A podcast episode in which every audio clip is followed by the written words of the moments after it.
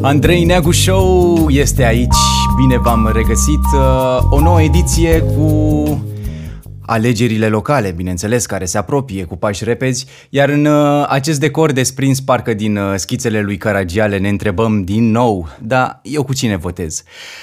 Cu invitatul de astăzi am mai stat de vorbă într-o ediție anterioară, iar astăzi revine pentru un nou episod. Fiind omul cu care cred că pot discuta despre tot acest episod cu uh, aer electoral. Este vorba de nimeni altul decât Eduard Nicolae Popa. Așadar spun, bine te-am regăsit!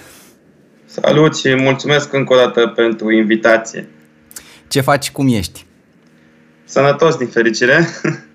Am uh, ultima, ultima noastră întâlnire în același cadru. Uh, a fost într-un uh, altfel uh, de mediu, ca să zic așa. Discutam despre pandemia în care eram cu toții în lockdown-ul de altfel.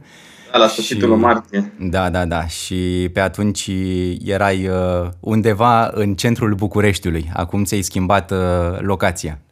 Nu? Acum sunt acasă la ei mei în, în Corbeanca, la marginea Bucureștiului. Respiri aer curat. Respiri un aer mai curat decât îl respir eu aici în sectorul 3. Nu chiar, aici e destul de poluat, să știi, că tot din cauza administrației locale. Vom ajunge noi și acolo. Da. Dar de obicei, în weekend, când lumea stă pe acasă, este mai curat decât în București. Cât o mai avea pădure. Da. Cât o Doamne mai avea ajută. aici, ce să zic. Suntem într-o perioadă foarte interesantă în care eu personal mă simt asediat de posterele electorale, iar oamenii par să fi devenit puțin mai harnici, astfel că se trasează piste de bicicletă, uh, se uh, pune asfalt, se schimbă borduri, nu că cele de dinainte nu ar fi fost bune, dar uh, știi cum se spune, unele mai fresh și mai așa, să arate a nou, știi? Și câte Da. și mai câte alte lucruri. Așa că am decis să discutăm așa puțin despre tot ce se întâmplă în perioada asta, despre alegerile locale și despre uh, atmosfera care s-a instalat deja în, uh, în capitală și cred că și în toată țara de altfel. Întotdeauna un rând nou de borduri e, e așa, binevenit pentru politicieni. Deși acum moda cu bordurile, vezi tu, uh, borduri e așa o, un simbol pentru risipa bugetară pentru uh, un primar de oraș mai mare sau mai mic în România. Dar în București, uh, în ultimii patru ani, uh, s-a dus un pic, uh, nu doar pe borduri, asta a fost mai degrabă responsabilitatea primarilor de sectori, Primarul general uh, a mutat uh, spre statui, dacă ai observat. Nu știu, ai observat câte statui s-au făcut în ultimii patru ani? Da, da, da, da. Inclusiv cea de la, uh, cea de la Rond de la universitate. A, era singura care trebuia refăcută, în opinia mea. Tot Da. felul de prinț Ranier, uh, Reagan, uh, mă rog, personaje istorice importante, dar a căror uh, legătură cu București eu nu prea reușesc să o văd. Da, în fine. Uh, ultima, ultima chestie pe care am văzut-o de curând, de câteva săptămâni, sunt uh, acele noi stații de autobuz, adică uh, chestiile noi care uh, au împânzit practic capitala, uh, un design deschis și deasupra scrie, deasupra fiecărei, uh, fiecărui refugiu scrie evident uh, numele stației. Adică nu e o chestie făcută în serie, ci fiecare este personalizată pentru uh, stația respectivă. Am ajuns și noi la un nivel așa mai... Să arate o stație de autobuz ca în vest sau... uh, În, uh, în vest, de fapt nici în vest, în Brașov, uh, stațiile arată sunt mai funcționale, arată în cât timp vine autobuzul, știi? Mhm, exact, exact. Aici Da. arată bine, să zicem, noile stații, dar cât timp nu sunt, nu au o funcționalitate aparte, mă lasă rece. La figurat, dar și la propriu în caz că plouă. Știi că vine, dacă bate vântul din față și te plouă, atunci e destul de nasol. Da, da, Deci, dacă da. doar plouă, măcar acum poți să te acoperi, poți să mergi sub un ceva să te protejezi. Deci Da. tot, uh, tot avem Cât și o timp nu bilă bate albă. vântul, ești acoperit. Da, exact, exact. Hai. Uh, bun, păi uh, hai să te întreb așa, să facem un uh, scurt walkthrough uh, referitor la fiecare candidat în parte. Mă refer la cei mai, uh, uh, mai importanți, ca să zic așa, care au apărut mai mult în lumina reflectoarelor. Dar uh, până acolo vreau să te întreb, cine crezi că va câștiga alegerile și de ce? Mă refer Cine la, ge- la cred- primăria generală, evident. Da. Cine cred sincer, uh, uh, Nicu Șordan. Dar uh, din simplu motiv că a reușit să stângă în parte cele două principale partide de opoziție. Și mă refer aici la opoziția față de doamna Firea. Uh-huh. Mă refer evident la Alianța USR Plus și la PNL. Uh, aici uh, bag și un alt motiv ar fi faptul că are reputația asta de om care s-a luptat pentru București, salvați București, adică are o reputație bună, nu se, nu se pot imputa prea multe. Asta dacă nu cumva, mă rog, asculți de propaganda care vine din partea cealaltă aspectului politic, care spune, în fine, că Nicușor ia bani la acțiunile pe care le face, ca apoi să renunțe la ele, mă rog, în fine, niște chestii nefondate. Iar e și o pe lângă faptul că Nicușor Dan, uh, mă rog, are această alură de tehnocrat, să zic așa, și are și susținerea celor două mari partide de dreapta, um, două, că na, Alianța USR Plus acum e un singur partid de USR Plus, deci de partea cealaltă, cred că uh, tot capitalul de simpatie pe care l-a avut Gabriela Firea în 2016 s-a cam erodat, odată pentru, din pricina rezultatelor pe care le-a avut în ultimii patru ani ca edil, niște rezultate modeste, ca să nu zic uh, catastrofale, la, în administrarea Bucureștiului. Și a doua oară pentru că s-a erodat și imaginea partidului din care face parte.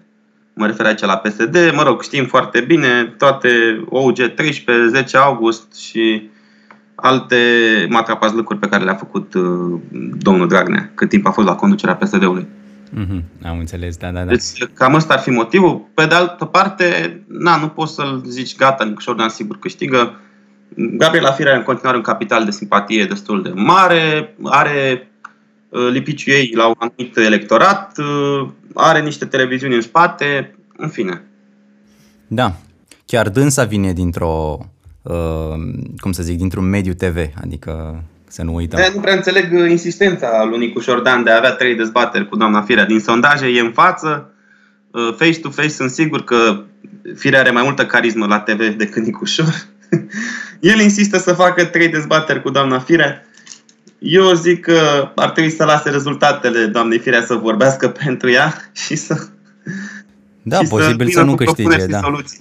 Dar în același timp o campanie, o dezbatere nu cred că poate fi făcută doar în doi oameni și atunci ar trebui să fie invitat probabil și domnul Băsescu, care este om de campanie. E clar, e clar că dintre cei trei, Traian Băsescu are cea mai mare experiență, să zic așa, în jocul politic, de la mm, animalul democratic, democrației de cum să zic acum, democrația de tranziție în anii 90, cum era el, a, a evoluat foarte mult ca discurs și în anii ca, cât a fost președinte, uh, dar nu știu ce șanse are și n-am, n-am înțeles din punct de vedere moral uh, decizia lui, Băsescu, lui Traian Băsescu de a candida.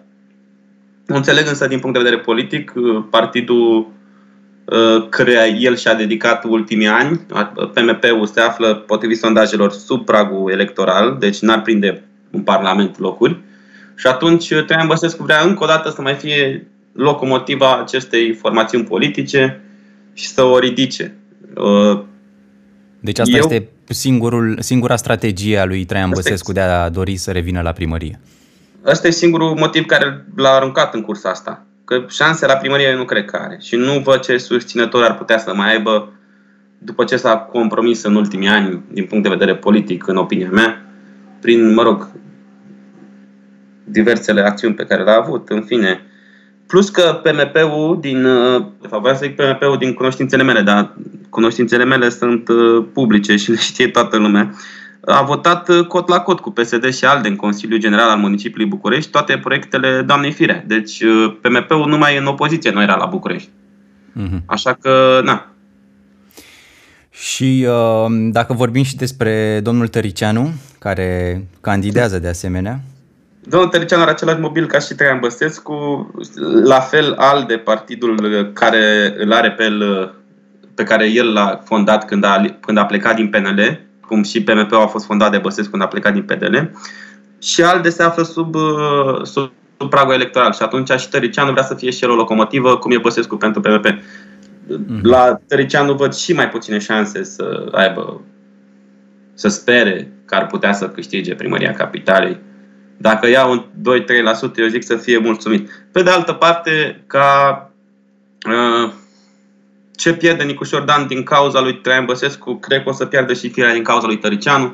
Deci e fair game, cum s-ar spune, din punctul ăsta de vedere. Măcar uh, cei doi foști rivali politici, Băsescu și Tăricianu, uh, au acest uh, rol de a fi un, uh, o piatră mică de moară pentru cei doi candidați serioși la primăria capitalei, în opinia mea.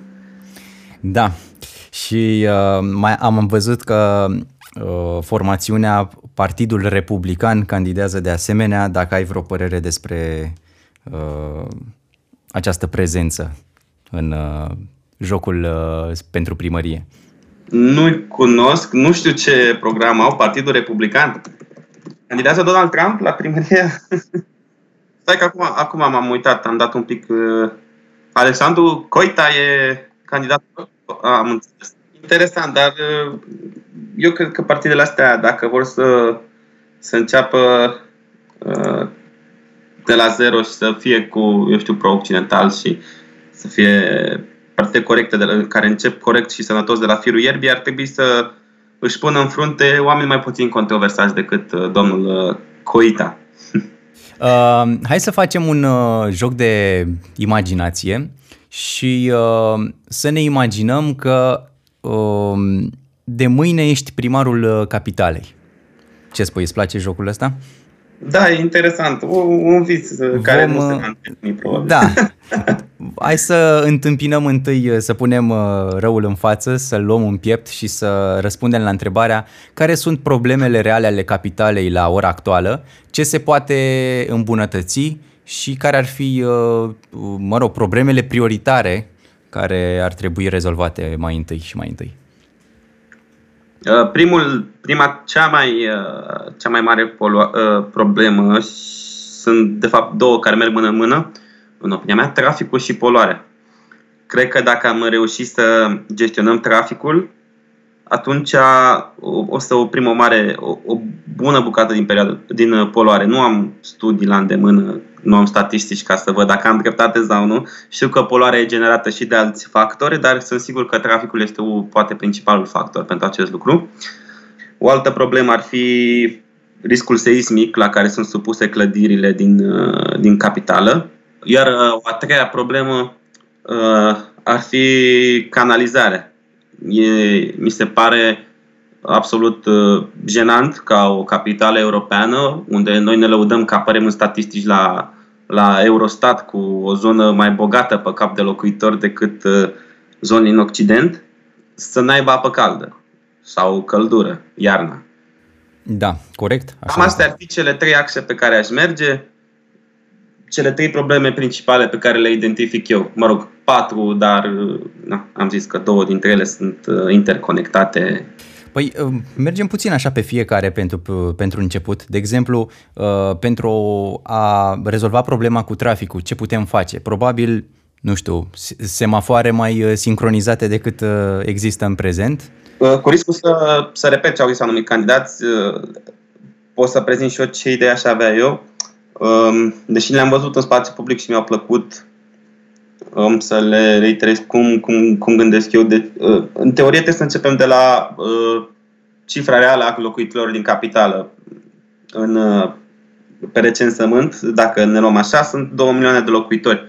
În realitate sunt undeva la 2,5-3 milioane. Dacă mai punem și oamenii din jurul capitalei, județul Ilfov, cum sunt eu și care uh, fie stau în oraș peste noapte la prietena, fie merg să lucrez în oraș, se creează o forfotă undeva la 3,5 milioane, cred, de locuitori, undeva pe acolo, să da. spunem. 3, 3,5, hai să fim uh, conservatori, să spunem 3.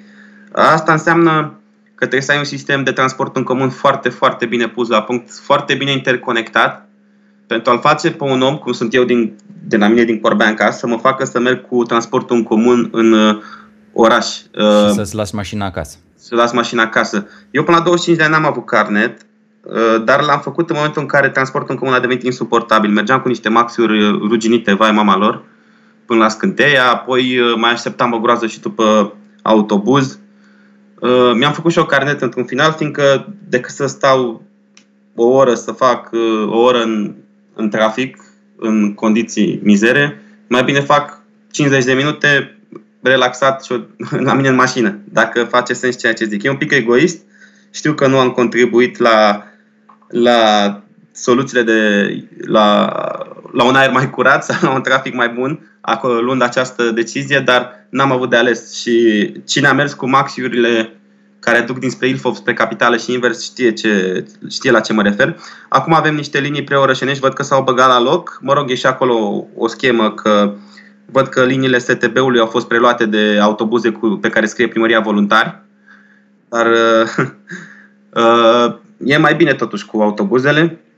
Uh, cu toate astea, aș prefera, dacă s-ar putea, deci un lucru pe care l-aș face, să scot traficul din capitală. Asta ar însemna, uh, cel puțin mașinile care vin în, în interiorul orașului, de la oameni cum sunt eu, care, mă rog, lucrează în oraș. Asta ar însemna să facem parcări uh, de tip park and ride la fiecare intrare în capitală, unde avem uh, fie o stație de tramvai mai mare, fie un nod intermodal, cred că așa mm-hmm. spun. Okay. fie o stație de, de metrou, știi? Uh, sistem park and ride în uh, București există doar la Străulești, unde, mă rog, nu e foarte bine uh, n-are o reclamă foarte... Asta zic, n-are un marketing, uh, nu toată lumea da, știe de Nu e, cred că e la 10% din capacitate. Plus că e străulește, adică e fix intrarea poate cea mai puțin folosită înspre capitală. Cum ar fi fost să fie militari, unde... Militari, da, sau la Pipera, sau, eu știu, în, în Pantelimon. Da. Că ar mai fi o mică parcare, da, e nouă și nu prea e, cine știe ce, e micuță, în Berceni, făcută de primarul de sector de acolo. Uh-huh. Deci asta ar fi un, unul dintre, una dintre soluții. Park and ride la principalele puncte de intrare în capitală, unde, unde te dai jos din mașină și te urci în autobuz și faci 20 de minute până la Unirii, nu mai faci o oră. Sau cobor la metrou și faci un sfert de oră până în centrul capitalei. Da. Uh, sistemul ăsta l-am văzut uh, pus la punct când am mers într-un city break în Viena și unde transportul în comun mi s-a părut ceva fascinant. Da, Totul era conectat între ele, uh, metrou, ieșeai din metrou, știai când vine tramvaiul, știai până unde duce tramvaiul, aveai o singură cartelă pentru toate, și pentru metrou, și pentru tramvai, și pentru autobuz. Uh, aveai tren, aveai și tren și metrou și autobuz spre, spre, spre, cum spre, spre, spre aeroport. Da. Deci, uh, na. Adică da. ar trebui să ne uităm cum fac alții, cum au reușit și să preluăm modelul. Apoi ar mai fi, uh, pe lângă mijloace de transport în comun, să facem cu adevărat o rețea de, de piste de bicicletă. Uh-huh. Și poate și de trotinete electrice. Trotinetele electrice, da, să le băgăm tot pe piste de bicicletă. Pentru că deja nu mai este un, uh, nu mai este un, uh, nu știu, o fiță a unor oameni care zic, ok, vreau să merg cu trotineta electrică, deja a devenit un, un nou mijloc de transport pe care tot mai mulți tinerii îl folosesc. Și atunci trebuie să facem ceva. Da, am observat, dacă mergi da.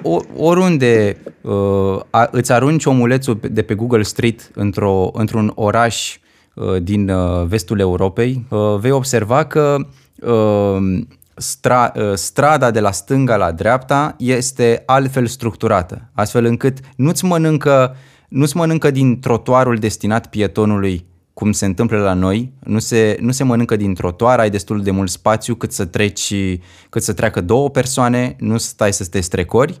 Uh, apoi urmează partea cu uh, pista de bicicletă și abia apoi uh, începe practic carosabilul. Ceea ce la noi nu, nu există, nu vedem, nu vedem chestia asta, ci mai degrabă da. vedem o, o improvizație, dacă vrei, tragem, o, trasăm o, o pistă de bicicletă și practic împărțim, eu ca pieton împart uh, trotuarul cu un biciclist. Uh, da, singura pistă de bicicletă care cred că e la standarde europene în București, cred că e cea de pe Calea Victoriei.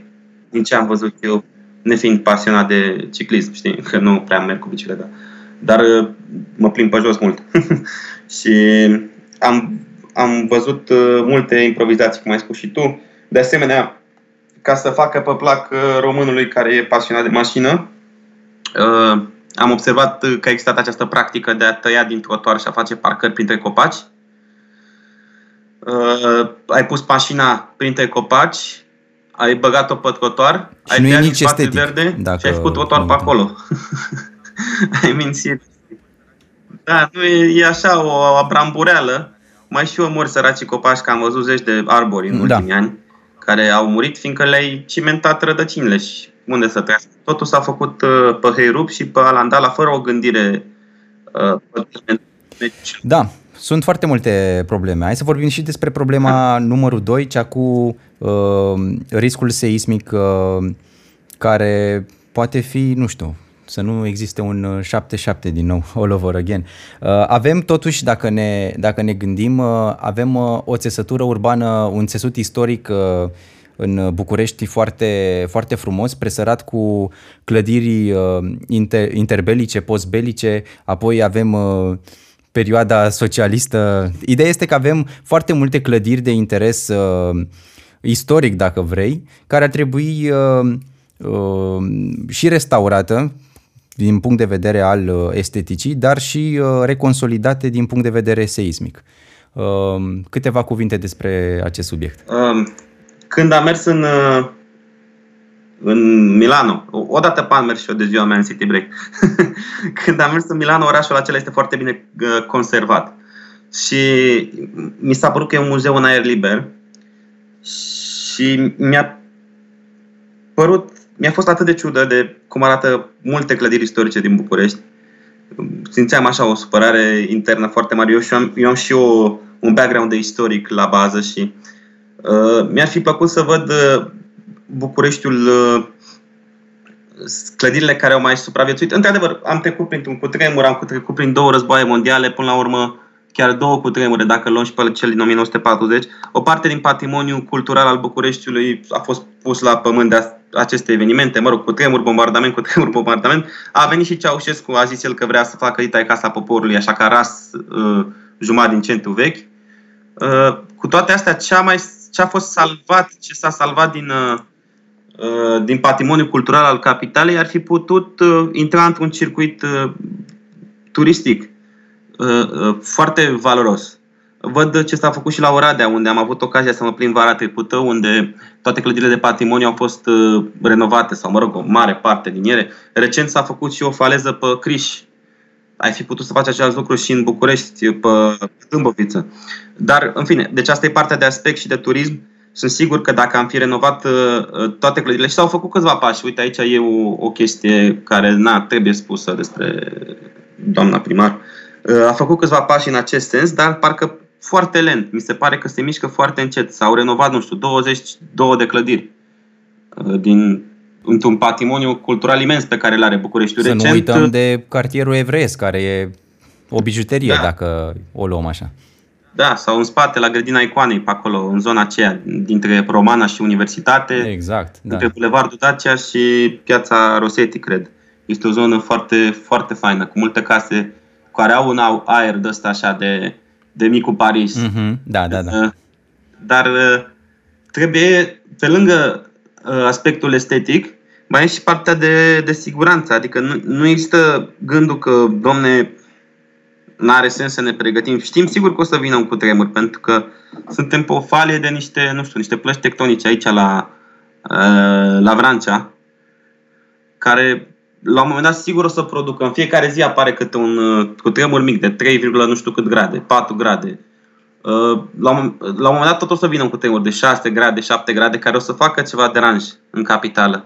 Și dacă tu știi chestia asta, ar trebui să te pregătești foarte bine din punct de vedere al infrastructurii și să renovezi acele blocuri care, uh, la- că- pe care ai pus chiar tu bul- bulina aceea roșie. Bani sunt, slavă Domnului, suntem în Uniunea Europeană, uh, putem să tăiem multe dintre cheltuielile și, și fandoserile actualei uh, administrații, festivalul nu știu care, festivalul Balconului Verde, Da, da, da. concertul China cu 5 spectatori și alte prosteli de-astea și putem să facem rost de să economisim bani pentru uh, a reclădi structura acestor blocuri și a le reface din punct de vedere, și din punct de vedere estetic. Pentru că am câștigat o dată pentru prezent, că facem un oraș mai, mai frumos din, pentru turiști și odată pentru viitorul, uh, uh, pentru că am fi mai siguri, știi? Pentru siguranța cetățenilor. Uh, cum am spus, am văzut uh, în acest sens niște pași făcuți, am văzut niște clădiri renovate, dar mi se pare totuși foarte puțin. Adică doar 20 de clădiri la cât de mare e Bucureștiu și câte clădiri cu Ristex Mix sunt cu bulină roșie, mi se pare o cifră mică, modestă. Da, eu sunt foarte curios cum, uh, cum s-ar proceda cu clădirile care aparțin uh, unor oameni, unor proprietari? Adică ce poate face primăria? Păi la Oradea, la unde un alt, uh, unde primarul Bolojan, care la fel a venit după... M-am plimbat un pic pe acolo și am discutat cu oamenii. Uh, a făcut în felul următor, s-a dus la proprietar și a zis, băi, uite, eu am accesat fondurile astea, bani, am banii ăștia, îți las uh, 0% impozit și îți dau și bani să-ți refaci clădirea sau uh-huh. îți măresc de 5 ori impozitul, ah. dacă nu ești de acord. Foarte interesant, și da. Pentru că clădirea ta e un risc pentru cetățenii mei care se plimbă prin fața ei. Și atunci fiecare îți dai seama că ales să nu mai plătească impozit și să primească și bani ca să-și renoveze casa. Păi și Cam așa a funcționat. Nu știu la câte clădiri sunt în București, nu știu dacă poate primăria să-și facă o asemenea idee asemănătoare, dar sunt sigur că ar putea să acceseze bani. Uh-huh. Fonduri europene și ce ar mai fi, norvegeni, whatever. Poți să faci o donație. Faci 2 euro pentru reclădim, să refacem uh, micul Paris, poftim. Adică soluții sunt, trebuie să fie voință. Și să nu mai fie, pe lângă voință, să fie și un pic de inteligență și să nu mai fie această mentalitate românească de hai să scoatem un 5 lei, să ne scoatem pârleala la orice, o șpăguță la orice mică afacere, știi? Și cam asta ar fi. Păi de aceea se și poartă chestia asta cu așteptăm uh, ca clădirile să ajungă într-un uh, grad foarte avansat de degradare și apoi peste câteva luni iată cum apare o clădire de sticlă care apare așa ca și căzută din pom și nu are niciun aspect și pare așa că s-a mutilat o parte din, uh, din istorie. Așa e cazul la unele clădiri de pe Bulevardul Chiselev E o clădire veche, superbă a unui, uh, a unui antenor de fotbal care stă să cadă pe, pe, pe Chiselev. E un monument istoric. El nu are voie să intre cu buldozerul în ea. Dar așa că a cumpărat de 20 de ani casa, nu o renovează, nu-i face nimic, așteaptă să cadă. Așteaptă să cadă și apoi să poată să zică, uite mă, a căzut din cauze naturale, nu din cauza mea. Deci orice ploaie pentru domnul antenor, îmi scapă numele, Pofițiții Dumitiu, nu știu orice ploaie, orice furtună e o binecuvântare pentru el, pentru că îi mai sădește un pic în, în casa aceea veche de vreo 150 de ani și îl ajută să cadă. Da, din păcate Bucureștiul e lovit de mm, fenomenul rechiniori imobiliare. Am citit recent uh, o anchetă Rice Project cu Parcul Verdi, am văzut și acolo ce sume se învârt, terenuri cumpărate pe temir ce bani și revândute la răscumpărate de primărie pe un preț de până la 100 de ori mai mare sau nu mai știu de cât era, 18 ori, în fin. Deci, uh, na, o să fie primarul din capital ar trebui să lupte cu o mafie imobiliară imensă, știi? Deci vrea să lupte, nu să colaboreze cu ei. Ar trebui să se schimbe și mentalitatea asta pentru Uh, adică a da și înapoi cetățeanului, a da și înapoi capitalei, uite iată cum vorbeam mai devreme vis-a-vis de uh, patrimoniul uh, istoric, ca să-l numim așa, adică mm. all in all, dacă putem să facem o comparație cu ce se întâmplă prin alte state, ok, cu siguranță există uh, o chestie de corupție și acolo, dar uh, nu atât de mare, adică nici nu prea se vede. Cumva se vede că se face ceva pentru cetățean, se face ceva pentru calitatea vieții a orașului, uh, pentru a o îmbunătăți. Da. Bun, uh, am discutat despre ce nu s-a făcut, dar hai să încercăm să vedem puțin și partea frumoasă a lucrurilor, pentru că dacă facem o călătorie în timp, putem uh, avea un before and after vizual. Așadar, care sunt, după părerea ta, îmbunătățirile aduse capitalei în ultimii patru ani? Hai să vedem ce a făcut da. doamna Hai frumos. Să... Am zis de cele 20 de clădiri, nu? Am, am spus, am precizat. Câteva sunt renovate prin centru vechi, chiar arată bine. Mai puțin Magazinul București, la fel. Magazinul București arată bine. Uh, ăla, din ce înțeleg, e al unui privat, nu l-a făcut ea, dar măcar i-a dat autorizație să le fac. Uh, alea două galbene de la universitate nu, îmi, dis, îmi displac din punct de vedere cromatic. Da, și mie. dar măcar nu mai cade tencuiala pe tine. Așa, poate următorul primar să-i dea o altă, o altă vopsea. Uh, mai puțin galbenul ăla. Sau, sau poate, na, se mai ploaie, uh, mai pică... Poate că s-au gândit că se degradează culoarea în timp și dă un aspect da. vintage. Nu știm noi. Așa, o să-i dea, o să fie, da, mai bronz, așa, galbenul ăla, peste da. 5 ani de ploi și polori. Uh, ce a făcut bine? Insist să cred că autocarurile alea sunt bune, uh, chiar dacă au fost probleme multe cu ele, s-au defectat și chiar dacă uh, licitația pentru ele a fost dubioasă, uh, trebuie, trebuie, trebuie în continuare reînnoit parcul auto al STB-ului. Însă și trecerea de la RATB la STB pentru a atrage fonduri europene și alte lucruri de genul, pentru a facilita alocarea de fonduri europene, e un lucru bun. Tramvaiele trebuie să uh, Da, tramvaiele. Acum am citit că a câștigat Astra, uh, Astra Arad, Astra Vagoane Arad sau cum care o fi numele întreg. Doar pe tramvaie sau și trolebuze? 100 de tramvai au, au câștigat. Ah, ok. Uh, și o să le vină de la, o să ne vină de la Arad tramvaiele, nu să mai vină de la turci. Uh, faptul că au băgat uh, autobuze hibrid care o să vină până la, cred că până anul viitor, în ianuarie, 130 de bucăți, parcă.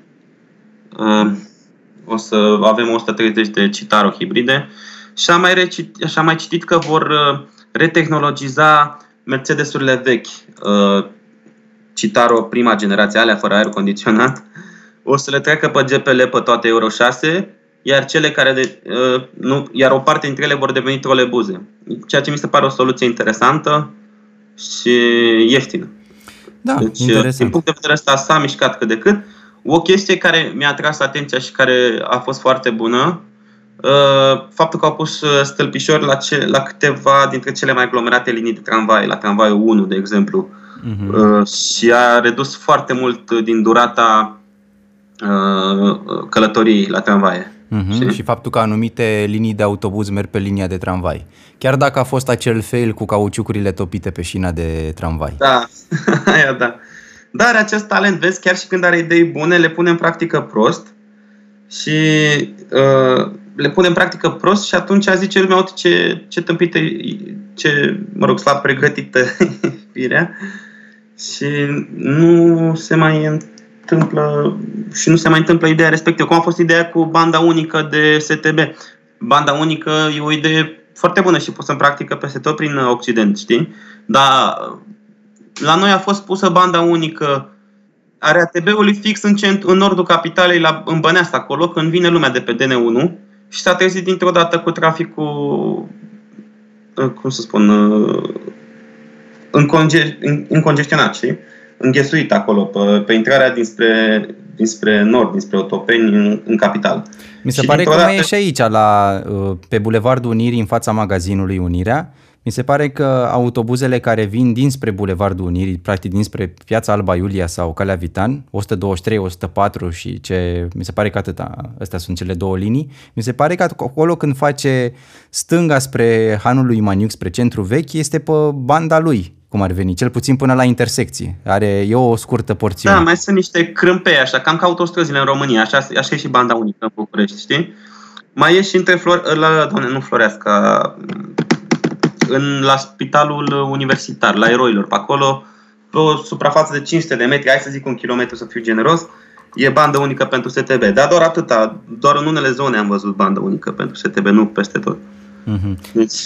Da, aici aș mai adăuga și eu uh, aplicația STB de pe telefonul mobil mm-hmm. care îți spune cu o exactitate de japonez în cât timp ajunge uh, autobuzul, uh, tramvaiul sau în sfârșit ce mijloc de transport alegi. Este un, uh, un lucru nu neapărat de lăudat, dar este un lucru care era necesar, mai ales într-o capitală europeană. Da, plus faptul că poți să plătești cu cardul în STB-uri.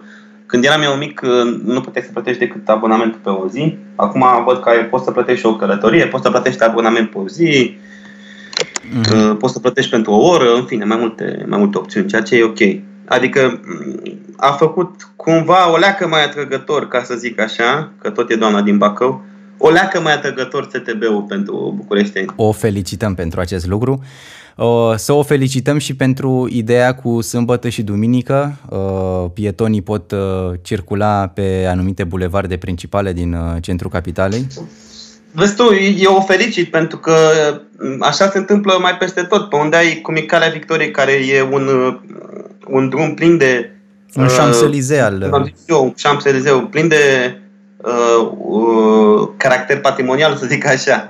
Uh, dar uh, atunci eu stau și te întreb de ce a închis prima dată în 2017 atunci, de ce a închis sâmbătă și duminică jumătate de Chiselev? Că în perioada la Oprescu era deschis și erau coșuri de basket acolo, mese de ping-pong. Știi ce zic? A, a închis atunci în 2017 aleele pietonale ca să le dea drumul în 2020. Pentru că lumea uită și apoi și practic e ce s-a întâmplat ultima oară. Da, da, da, ce s-a întâmplat ultima oară contează. Da, e interesant și Calea Victoriei, în opinia mea, este una dintre cele mai uh, frumoase poate cea mai frumoasă zonă din capitală, uh, exceptând, eu știu, poate Cismigiu și o parte din Herăstrău, Muzeul Satului. Uh, cred că ceea ce înseamnă Calea Victoriei nu este exploatat suficient din punct de vedere al uh, turismului. Totodată însă cred că e un hub așa pentru bucureșteni, o, o zonă de promenadă. De fiecare dată când mă plimb mai pe după amiaza, foarte mulți oameni, mai ales acum de când cu pandemia și nu mai există mall cinemauri și așa mai departe, adică există, dar nu mai au o atracție la fel de, de mare ca înainte. Acum, Calea Victoriei cumva a devenit mai... Uh, populată. Uh, mai populată, da. Și mai populară în rândul bucureștenilor. Și ce am putea face mai mult pentru Calea Victoriei ca să devină un, uh, nu știu, un pilon uh, turistic? Aș lăsa-o doar pentru oameni. Eu aș închide traficul acolo. Dar asta după ce le dau oamenilor ocazia să ajungă foarte repede în centru, oriunde s-ar afla în, în capitală cu transport în comun. Aș lăsa doar, uh, cum am fost, uh, cum am văzut în alte orașe, uh, doar transportul în comun acolo și benzi de bicicletă. Și în rest să se plimbă lumea. Da, o idee da. interesantă. În același timp mi se pare că este, cum să zic, o ruptură, ok, deci închizi anumite artere sâmbătă și duminică, le lași deschise pietonilor, dar nu mă, nu mă conectezi în toată chestia asta, adică este o bucățică acolo, o bucățică pe la Unire, o bucățică pe la, nu știu, Izvor sau Bulevardul Eroilor, nu, știu, nu sunt sigur. Da, una pe la Grădina Icoanei, una pe la Victorie și adică tot așa. E, e fo- și nu e niciun un, uh, un marketing bine făcut în sensul ăsta. Și nici nu sunt făcute cu cap, adică să fie legată cumva, să faci o zonă întreagă să fie doar pietonală. Păi știi? asta zic, să mergi cum ar fi să legi calea victoriei de, nu știu, eroilor prin toată chestia asta. Uh, da, hai să mai punem uh, o bilă albă pentru fântână, poate, pentru fântâna care a transformat uh, parcul da, din fața magazinului. Inițial am crezut că o să iasă un kitsch, chiar uh, mă gândeam, băi, nu poți să de ce te-ai pune tu să dai jos fântâna aia care e veche de 30 de ani? Până la urmă, mozaicul ăla e simpatic. Era simpatic, da. Ia, dacă te da, uiți din satelit... cumva depășit, știi, uzat. Uh-huh. Și, dar știind-o pe doamna primar, mi-era teamă că o să iasă mai urât decât era înainte, dar uite că a ieșit ok, chiar, chiar arată bine zona fântânilor. Înainte mie mi se pare că parcul avea așa un, un scop uh, de tranziție mai degrabă, adică îl tranzitezi ca să traversezi pe partea opusă magazinului Unirea, în schimb de când am impresia personal, de când a fost creat, uh, uh, de când a fost inaugurată fântâna, parcul a devenit un, un loc mai mult de promenadă, de stat. Încă eu n-am fost la concerte să cânte apa pe acolo. Am auzit că fac și asta. Da, da. Am, Niște fântâni inteligente. Dar eu am auzit doar din autobuz, deci nu aș putea să spun cum e Da. Uh, alte, alte bile albe? Na, sincer. Uh, parcurile nu mi se par că arată mai bine. Mie îmi place foarte mult să mă prind prin parcurile din București. Uh, nici uh, Cristina Neagu n-a câștigat Liga Campionilor la handball. Deci, mai ales managementul la CSM București a fost haos de când a venit doamna Savo, prietena doamnei Firea, la conducere. Uh, deci, din punct de vedere al infrastructurii sportive, n-a terminat nicio, tot promite sala aia polivalentă. Inițial a zis că o face la Romex, apoi a zis că face două de 10.000 de locuri, acum că face una de 19.000 de locuri. Na, pe partea, pe partea de sport uh, nu mă bucură. Companiile municipale înființate ilegal sunt în continuare alive and kicking, cum s-ar spune, și în continuare dau salarii imense unor oameni care nu înțeleg ce fac și nu văd să facă ceva, sincer. O parte unde mai pui că o parte din ele sunt inutile, în opinia mea. compania municipală pentru tineri sau trei companii care fac același lucru la, care se de parcuri, știi? Deci, nu știu, să fie cu iertare, dar alte lucruri nu văd foarte mult, alte bile albe nu prea mai văd. Da, bun. Uh, am auzit uh, un zvon cum că săptămâna viitoare, în sfârșit, uh, dispar uh, acele glume slash legende cum că drumul taberei nu, nu are metrou și săptămâna viitoare se inaugurează metroul în drumul taberei. Așa, așa se zvonește. Așa și eu, e o, un chin. Cred că e, e felul, trebuie spus că metroul ține de Ministerul Transporturilor, nu de, de primărie. Da. Eu, și o lucrare începută în 2011 și care trebuie să fie gata în 2015. Deci e felul actuale clase politice de a spune, bă, ia nu ne mai cereți proiecte de infrastructură, că uite ce se întâmplă. Vale, știi? Vă chinuim cu ele. Îți dai seama că sunt copii care uh, s-au născut și acum sunt la școală și ei n-au văzut niciodată zona din, din fața blocului lor, din drumul taberei, uh, fără găuri și fără lucrări. Fără N-au șantiere, văzut garduri și alte chestii, da? Da. da.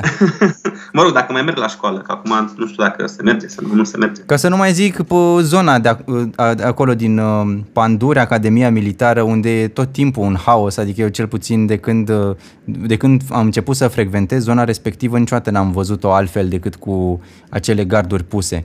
Chiar și pe acolo, pe da. lângă, unde, ca să dau ca un reper, Golden Blitz, mm. tot așa, sunt niște uh, garduri puse Uh, semn că se lucrează. Uh, la fel și zona cu eroilor. Când, când eram student mergeam la sală la Pandur la basket și cunosc uh, cum arăta zona înainte și cum arată acum. Deci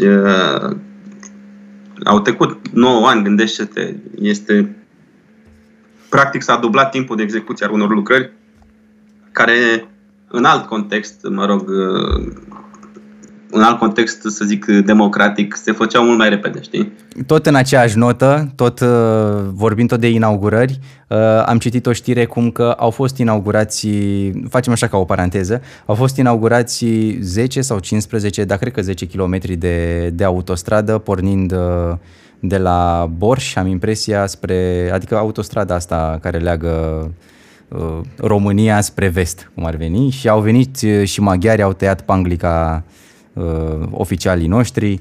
Uh, a fost așa un fel de festin, să zic așa. Iată. Nu a fost 10, a fost uh, uh, imensa sumă de 5,3 km. Deci nici măcar Mama 10, am, am înțeles Mama greșit. Mama Haria, da. Vai. Autostrada care conectează spre vest ne dă așa un, uh, nu știu cât faci, dacă mergi cu 100 la oră, ăștia 5 km, cred că îi faci în 2 minute. Deci îți dă așa 2 minute timp să te pregătești să intri în Occident, știi? După ce ți-ai distrus mașina, ți-ai făcut-o praf până la Borș, pe gropile din România, urci acolo 2, 2 minute, 5, ăștia 5 km, hai 3 minute în ăștia 5 km ca să, te, să, se, să se aclimatizeze uh, autovehiculul, știi, cu, cu traficul din Occident. Cred că asta e, asta a fost uh, ideea. Mm-hmm. Da. în spatele 5 km. Și cam pe când vezi așa ca o, uh, să zic, uh, previziune? Cam pe când vezi autostrada gata? Autostrada asta despre care vorbim? Am uh, impresia că dacă uh, nu profităm nici acum când urcăm în ultimul tren uh, de bani europeni și nu terminăm, nu suntem la, uh, nu suntem la punct cu infrastructura din România până în, în ăștia șapte ani care urmează acum, pe bugetul următor, nu o să mai fim niciodată. Deci avem ăștia șapte ani în care trebuie să tragem, să recuperăm decalajele făcute de 14 ani în care de licitații proaste, de studii de fezabilitate greșite, de și nu mai zic de ciordel și de șpăgi.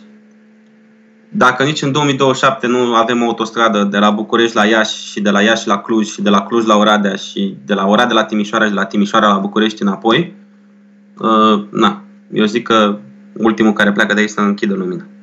Sincer. Dar, na, uite, pe de altă parte, hai să zic și optimist, am fost în Timișoara la părinții prietenii mele, de la Sibiu până la Timișoara, doar 12 km am mers uh, pe drum uh, național, în rest doar pe autostradă. Deci uh, a fost foarte ok, știi? Aia 12 km unde e, nu știu cum îi zice, cu podul urși, Valea Urșilor, podul urșilor, ceva de genul, unde au făcut ei, nu și-au dat seama că trebuiau să treacă cu autostrada prin, prin deal, să facă tunel, că era cel mai ușor și au dat un contract pentru făcut pe versant și apoi au reziliat contractul și au cerut să se facă tunel și tot așa. Adică, na, atât s-a putut. Da, de iată că avem și, avem și drumuri bune Uh, chiar și eu de da, curând da, am fost pe anumite, anumite artere care sunt foarte bine făcute. Și chiar dacă nu sunt, uh, chiar dacă nu vorbim de o autostradă și vorbim de un drum național, tot este o calitate foarte bună, asfaltului uh, se merge destul de bine. Din păcate nu sunt destul de multe benzi, cum găsești pe autostradă, să spunem, dar oricum e circulabil și nu, adică nu se dezide da. la calitate. Bine, acum vorbim și de uh, zona asta, dacă vorbim de Ardeal, unde lucrurile se au ei un alt stil de a face lucrurile, chiar dacă până la urmă tot politicul de la București comandă și centrează. Uh, dar uh, nu știu, ce nu ți se pare că atunci când treci Carpații și intri în uh, Ardeal, nu știu, totul este un pic uh, mai la superlativ, nu cu mult, dar un pic așa cât să se simtă. Uh, da, e o, au o moștenire culturală mai diferită, uh, un background, ca să zic așa, mai diferit. Întotdeauna a existat această atracție a Bucureștiului de a mulțumi Transilvania și atunci toate resursele noastre s-au îndreptat după integrarea euroatlantică în zona respectivă. Marile proiecte cam acolo, singurele realizări, cum ar veni de infrastructură, cam în zona aceea au fost uh, întreprinse. Uh, când mă gândesc și la, și la sport, uite, la polivalentă din Cluj-Napoca, e singura care e chiar la nivel internațional. Uh, pe de altă parte, s-a creat un decalaj față de Moldova, unde nu ai absolut niciun kilometru de autostradă, ceea ce e trist și ceea ce a tras în jos zona respectivă, ceea ce a făcut mulți oameni să se mute fie la București, fie la Cluj, fie în Occident. Cred, cred sincer într-un proiect de regionalizare Uh, care să arate cumva să, să apropie banul mai mult de cetățean, știi? Uh-huh. Și să responsabilizeze politicianul local și să cumva să distribuie uh, responsabilitatea, știi? Să nu mai fie Bucureștiul cel care decide. Și să nu mai fie Bucureștiul cel care îi se sparg goalele în cap când uh, ceva nu merge bine. Revenind la București, uh, și dacă, uite, are și legătură cu autostrada, uh, se pare că ceea ce ne lipsește nouă și cumva ar ajuta fluidizarea traficului uh, ar fi de ce nu avem centura, uh, mă rog, ea se numește autostrada A0 din câte știu, de ce să nu, de ce să nu avem și noi o centură a capitalei bine făcută? Și de ce, de ce nu există o, o un interes în sensul ăsta. Adică e chiar uh, dezastru dacă e să o luăm așa.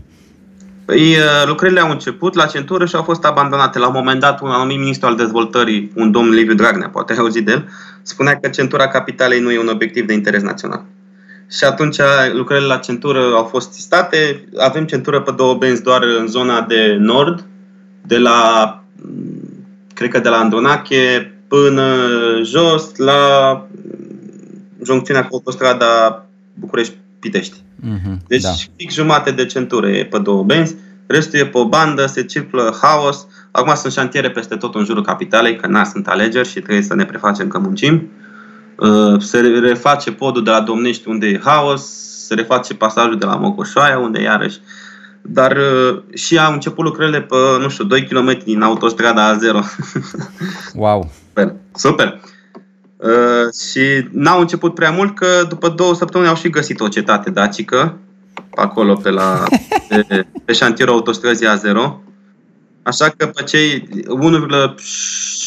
km, cred că sunt, 400 de metri nu mai pot lucra constructorii până nu vin arheologii și își dau ok știi, că se poate construi peste acea cetate dacică sau nu. Asta ca să înțelegi cât de bine sunt făcute studiile astea de fezabilitate și de prefezabilitate și whatever. Știi că dacă ar fi fost făcute bine, găseai cetatea aia dacică înainte să începi să dai cu... Da, cu târnăcopul și excavatorul. Să dai cu târnăcopul, da. Da, e... Și eu, nu știu, poate nu obțin. Ca și la chestia cu, cu dealul, știi, de pe autostrada Sibiu-Timișoara, unde și-au dat ei seama că pe dealul acela mai bine fac tunel decât să o ia, dar și-au dat seama după ce. Și după aia au spus și constructorului, boss, știi că tu trebuie să faci tunel pe aici, că parcă e mai bine. Păi, frate, nu mi-ai zis înainte, știi?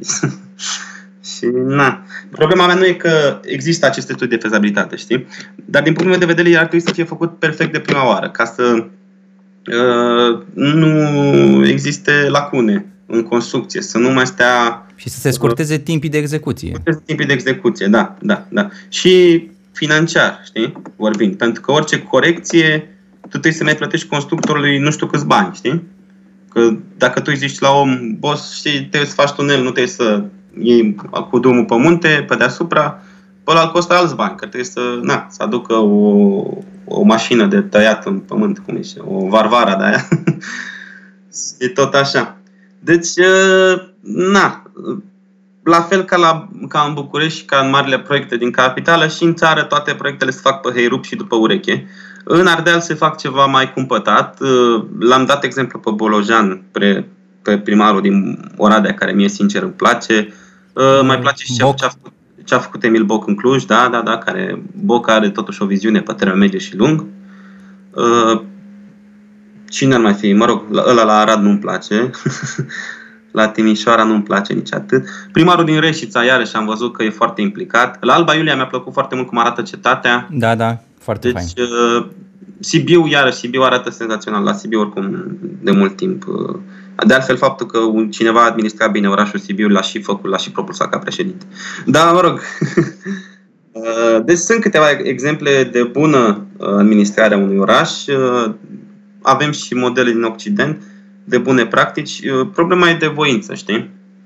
Problema e de voință și de cinste până la urmă. Că dacă tu faci 20 de companii municipale, le faci ilegal și îți angajezi tot felul de apropiați acolo pe salarii babane și ăștia nu fac nimica, Păi asta e da. și întrebarea mea.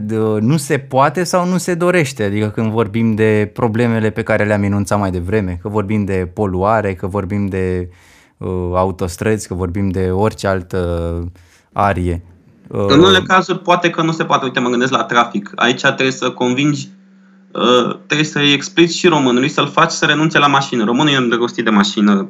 Asta pentru că mult timp n-a avut oportunitatea să-și ia o mașină, știi? Cum e tata care, când era copil, când era tânăr, el n-a putut. Stătea 5 ani să-și ia un olsit, știi? Și acum e greu să-i spui tatălui meu să, băi, renunță la mașină, știi? Gen tu, statul român. Uh, pe de altă parte, uite, tata lucrează acum pe undeva prin militari și el merge cu mașina până la scânteia și de acolo ia tramvaiul 41. De ce ia tramvaiul 41? De ce a renunțat la mașină să nu meargă până la, până la militari? Pentru că tramvaiul 41 merge foarte repede. Da, și, și... e 3 în 3 minute și nu se oprește, știi? Și aici adică dă mobilă foarte... albă domnului Băsescu. da, e rentabil, știi? Uh, și poți să te bazezi pe el. Deci, uh, dacă ar fi toate uh, mijloacele de transport în comun uh, predictibile, ăsta era cuvântul pe care îl căutam mai înainte, uh, precum tramvaiul 41, atunci da, ar, am, putea, am putea să uh, ajutăm gen nu să forțăm cetățenii din București știi, să, să renunțe la mașină, ci să le oferim o oportunitate, o alternativă. Iar ei să accepte această alternativă, știi?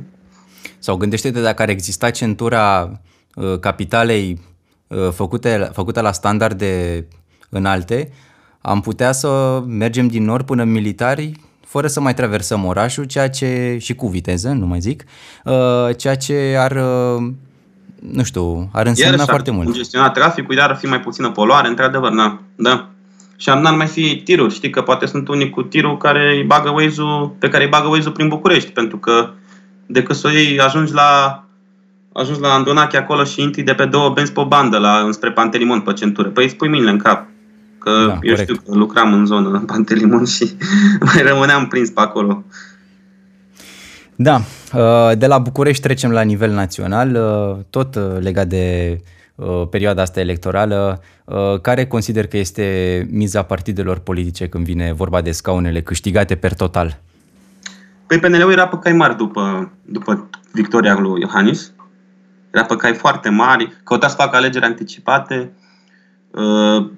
Îl și pusese pe Câțu premier de formă, uh, forțase mâna PSD-ului, știi, gen, ori alegeri, ori alegeri locale în două tururi, ori, uh, ori eu știu, moțiune de cenzură, știi, împotriva guvernului și atunci uh, anticipate. Și dintr-o dată a venit pandemia și dintr-o dată a început să scadă în sondaje, de la 45% la undeva la 33%. Uh, n-au gestionat rău pandemia, dar e clar că se putea mult mai bine. Cum discutasem și noi în martie, dacă mai ții minte. Da, da, da, exact. Uh, despre comunicare, știi? Și mi se pare că au comunicat uh, deficitar. Când îl vedeam pe Vela că se chinuia să citească hârtiile alea, ce, ce mesaj îți dă ție ca român care stai în casă când ministrul tău de interne făcea acele... Dovadă că românii n-au înțeles prea bine mesajele autorităților sau nu le-au pus prea mult la suflet sunt faptul că acum suntem pe un platou cu niște cifre uriașe. Dacă ne gândeam în, în martie că o să fim la 1000 de cazuri pe zi, uh, ne lua cu tremuriciu. Din fericire am, am, uh, am început, știi, să învățăm cumva să trăim cu pandemia asta, am început să înțelegem ce trebuie să facem, știi, și am început să nu ne mai fie atât de mult teamă de ea. Pe de o parte, e cumva naturală o creștere, știi, dar gândește că noi am ieșit din, uh, din starea de urgență la undeva la 150 de cazuri și acum avem de 8 ori mai mult. Deci uh, asta nu știu dacă vorbește uh, de un eșec al clasei, uh, al guvernării liberale, dacă vorbește despre un eșec al clasei politice ca un ansamblu sau pur și simplu așa e românul mai zăbăuc, să zic, cum spunea o profesoară. Este mai latin, eu zic. Mai latin, da, și nu stă el. Nu mi-e, domne, mie frică de... Bau, bau. Uh, da, deci, uh, pentru PNL e foarte important să câștige alegerile parlamentare. De-aia au și făcut, uh, știi, pe București această alianță cu USR Plus și în unele locuri cu USR-ul uh, le-au dat, le-au dat dreptul, le-au dat voie lor să candideze, cum ar veni, voie, mă rog, ca să câștige un pic de notorietate, știi, și în rândul electoratului urban, unde USR-ul era peste ei oarecum. Pentru USR Plus e un test mare mai întâi la capitală, la candidații uh, pe care Dan Barna i-a impus. Uh, mă gândesc aici la domnul Mihaiu uh, de la sectorul 2 și mă rog pentru USR Plus va fi important să se agațe de brandul Nicu Șordan, care, mă rog, a fost președinte al, așa, al partidului și a plecat, acum a rămas în relații bune, e din nou prieten cu ei, dar nu e membru de partid. Uh, de asemenea, pentru USR va fi foarte important să câștige câteva primării prin provincie ca să aibă o, un picior de pod la parlamentare. Mm, dacă USR Plus uh, câștigă undeva la 20%, eu zic că e o victorie pentru ei. Gândește că au început cu 8% și cu Dacian Cioloș și Vlad Voiculescu de partea cealaltă, care nu aveau reprezentare în Parlament. Și de la 8% la 20% e, o, e un progres formidabil.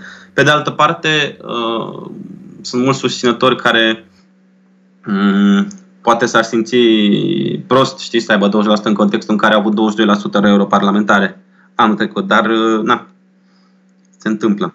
Iar pentru PSD mm, sunt curios ce rezultat o să ia. Sincer, uh, nu-l văd pe Ciolacu un lider cu atâta mm, atracție cum, uh, cum avea Liviu Dragnea. Sunt curios ce o să facă baronii locali dacă o să-și caute, o să-și cheme nomenclatura locală la vot și ce rezultat vor strânge. Deși eu nu văd mai mult de 30%, dar uh, dacă va fi o prezență mică la vot, atunci să nu ne șocăm dacă o să ia ăștia vreo 30%. Uh, cât despre celelalte partide, UDMR e clar că o să fie acolo unde e ea mereu la 5%. Uh, sunt curios ce scor o să aibă Pro-România cât o să poată să fure din PSD, dacă o să fie undeva la 10%, dacă o să fie mai puțin, 8%, cât a avut Mircea Diaconu, parcă a avut. Uh, iar celelalte două partide Balama din uh, Parlament, uh, cele două partide PMP și ALDE, depinde foarte mult de ce vor face Băsescu și Tăricianu la, la alegerile pe București. Fiindcă, după cum spuneam și la începutul discuției noastre, cei doi zic eu că sunt niște locomotive pentru partidele astea care în acest moment se află sub uh, pragul electoral. Deci ele există șanse mari să nu facă 5%. Alte partide nu cred că... Păi sunt... cam aici se dă cam bătălia. Se da, mai sunt niște partide micuțe. Am văzut pe Florin Călinescu pe niște afișe. Am văzut Partidul Ecologist Român care a candidat uh, pe doamna Bistricianu la primăria capitalei. Interesant.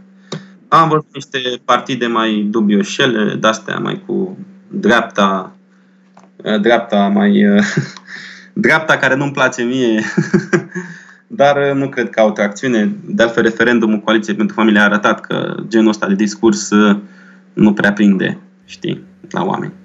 Și nu uh, cred să aibă rezultate prea bune. Foarte interesant este ce se întâmplă în campania asta din punct de vedere al uh, reclamei, al marketingului uh, când vine vorba de partide politice. Dacă până acum balanța era înclinată spre PSD, erau afișe electorale peste tot, reclame peste tot, uh, logo-uri, adică se vedea că au un uh, capital uh, uh, salvat special pentru campanie, acum acest capital îl văd uh, la, mai mult la PNL, astfel încât, nu știu dacă ai observat și pe YouTube, uh, apar acele reclame, cele cu skip, uh, apar tot timpul. Uh, cele mai multe afișe sunt de la PNL prin toate orașele, nu doar în București, uh, ceea ce înseamnă că au, un, uh, au bani, au bani de cheltuit în perioada asta. Mai mult decât aveau înainte. Da, da, nu știu, poate o fi accesul la funcția de guvernare. poate au mai mult, uh, eu știu, mai mult capital de imagine, poate au mai mult sponsori, știi? Acum că sunt ei la putere. Da. Nu știu cum să, ce concluzii să trag, n-am date în față, dar da, parcă și eu am impresia că PNL-ul e ceva mai prezent acum în campanie decât uh, PSD-ul. Cel puțin acum patru ani în București, PNL-ul s-a chinuit jumătate de an până să găsească un candidat, știi?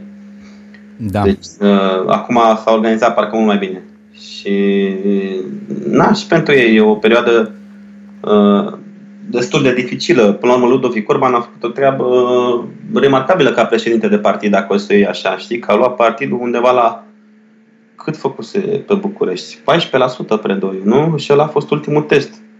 Și apoi la europarlamentare în 2019, 31 pic la sută. Apoi Claus Iohannis a rupt, a făcut, nu știu, 70% în turul 2. Deci, uh, apoi a reușit să dea jos guvernul Dăncilă, știi? Și e altă, altă realizare. Adică, uh, un om politic uh, bun, Ludovic Orban, desigur cu carențe în discurs și cu o carismă uh, discutabilă. Mie personal are, are așa un vibe de dascăl de școală rurală, dacă mă întreb pe mine, okay. uh, popatand așa, dar e simpatic. Na. Dan Barna are un vibe de corporatist, așa, de ăsta, un nene care merge cu trotineta, deși nu pare genul care să meargă cu trotineta, știi? Dar gen te uiți la el așa, uite și pe ăsta, la lovit. A fost amuzantă a, reclama aia, sau mă rog, spotul acela în care tasta, dar de fapt nu tasta. Uh, da, da, laptop. de exemplu, știi, exact, e acord un pic. Pe când, mă rog, Marcel Ciolacu e genul ăla de primar de sat uh, uh, de stat roșu, știi, de sat din Oltenia, care face el două mânjale așa pe ciment, știi? Și pune o canalizare apoi, după ce, dă, după ce a făcut asfalt, și lasă drumul neasfaltat, știi? Cu gropile de la canalizare. Dar lumea îl votează, pentru că e Nea Marceluț al nostru, știi? Cam așa, cam așa aș portretiza eu pe cei trei lideri de partid. Dar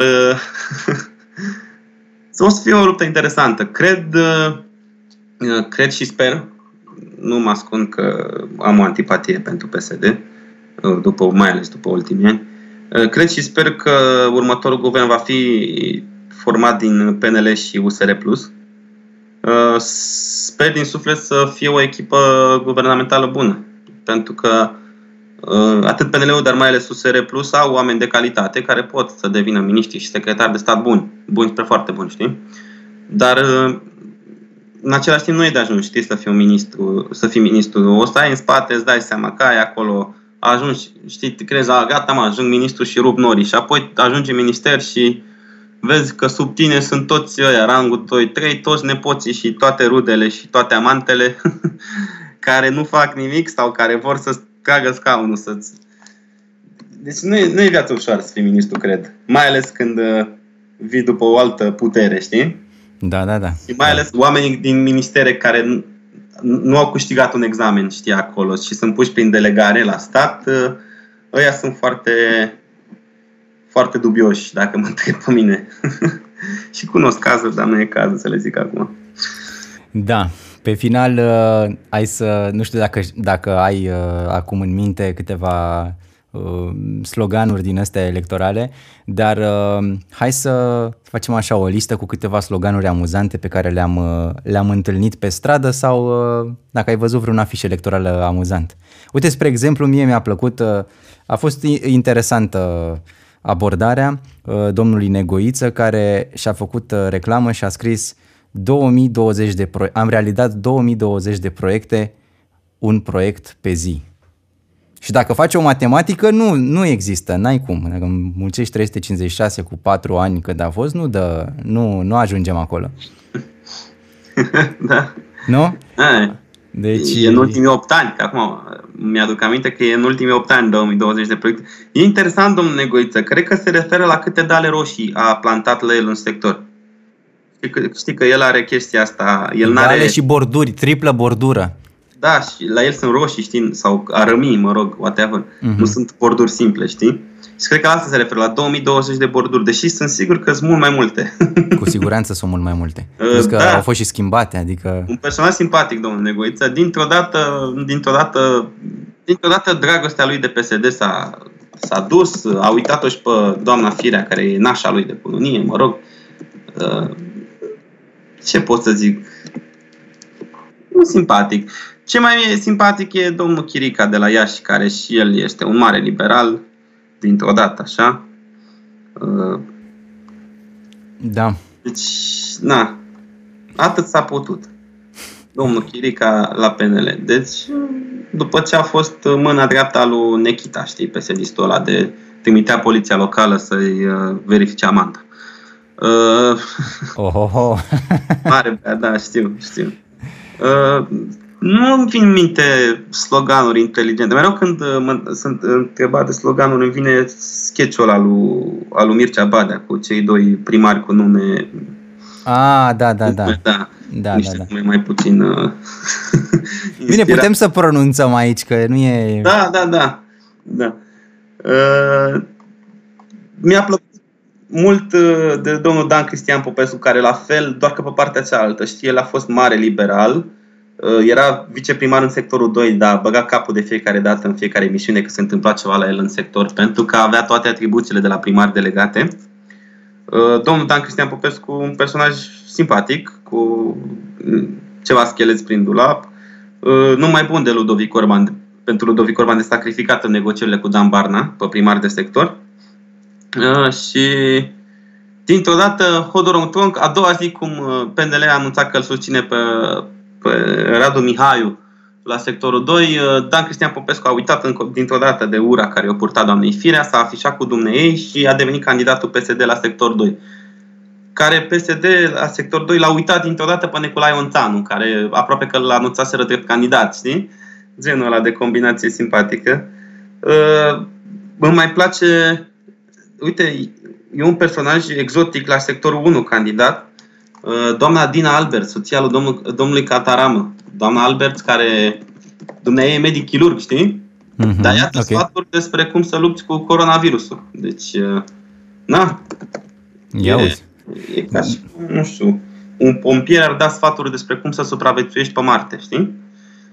Bănuiesc că s-ar pricepe. Un medic primar la sectorul 1, doctor Adina Albert, e susținută de domnul Victor Ponta, care Victor Ponta n-a vrut să fie locomotiva, i-a fost teamă de un eșec, adevărul e că încă un eșec pentru Victor Ponta după prezidențiale de acum șase ani și uh, cazul Diaconu, ar fi însemnat un final așa de carieră, uh, dar uh, Albert, ăsta, Victor Ponta are un uh, surogat, cred, candidat la primăria capitalei, nici nu știu cine e, îl susține pe Negoiță la 3, Padina Alberts la 1 și el nu mai candidează nicăieri. Interesant. Interesant. Uite, acum, gata, am găsit. Uh, am, vac- am vaccinul împotriva incompetenței Dr. Adina Alberts, un medic primar la sectorul 1 și este o mașină cu o seringă mare pe, pe ea. Deci este ceva deosebit. Este o doamnă deosebită. Eu mai am unul în fața mea, uh, cred că este din, dintr-o localitate mai mică, Andrei Gâtman pentru liteni sau lițeni, nu știu, în sfârșit, hashtag 27 septembrie, hashtag generația vot și de desubt scrie ca slogan te scot la un vot. Deci să fie, da? să fie frumos. Toată lumea e creativă în perioada asta. Păcat că nu este creativă și în, uh, în restul perioadei în care nu e, nu e perioada din asta electorală. Și mă gândeam că dacă erau alegeri, uh, dacă erau alegeri uh, în fiecare an, oare cât de departe eram, știi, ca, ca țară? Îți dai seama? Păi... Îți dai seama dacă erau alegeri în fiecare an și făceau ăștia câte un... Se rupeau, cum au făcut acum, cum au lansat aia 5 km de autostradă, cum o să la, mai dea drumul la metro, cum o să le mai dea drumul, stai că până la alegerile parlamentare o să mai dea drumul la vreo 50 de km de autostradă, așa. Păi mă și gândeam, noroc da. cu alegerile astea că se mai întâmplă ceva prin, uh, prin capitală, da. prin uh, restul țării. Căci, na. Da. Uh, Eduard, îți mulțumesc pentru Mersi faptul că ai fost uh, aici și pentru cei care ne ascultă acum, nu uitați să dați o inimioară și un follow pe Mixcloud uh, dacă mă ascultați de acolo, iar dacă sunteți ascultători de Apple Podcast, Spotify sau Google, vă puteți de asemenea arăta susținerea printr-un follow. Episodul de astăzi ia final, uh, eu sunt Andrei și ne reauzim și data viitoare. Pe curând!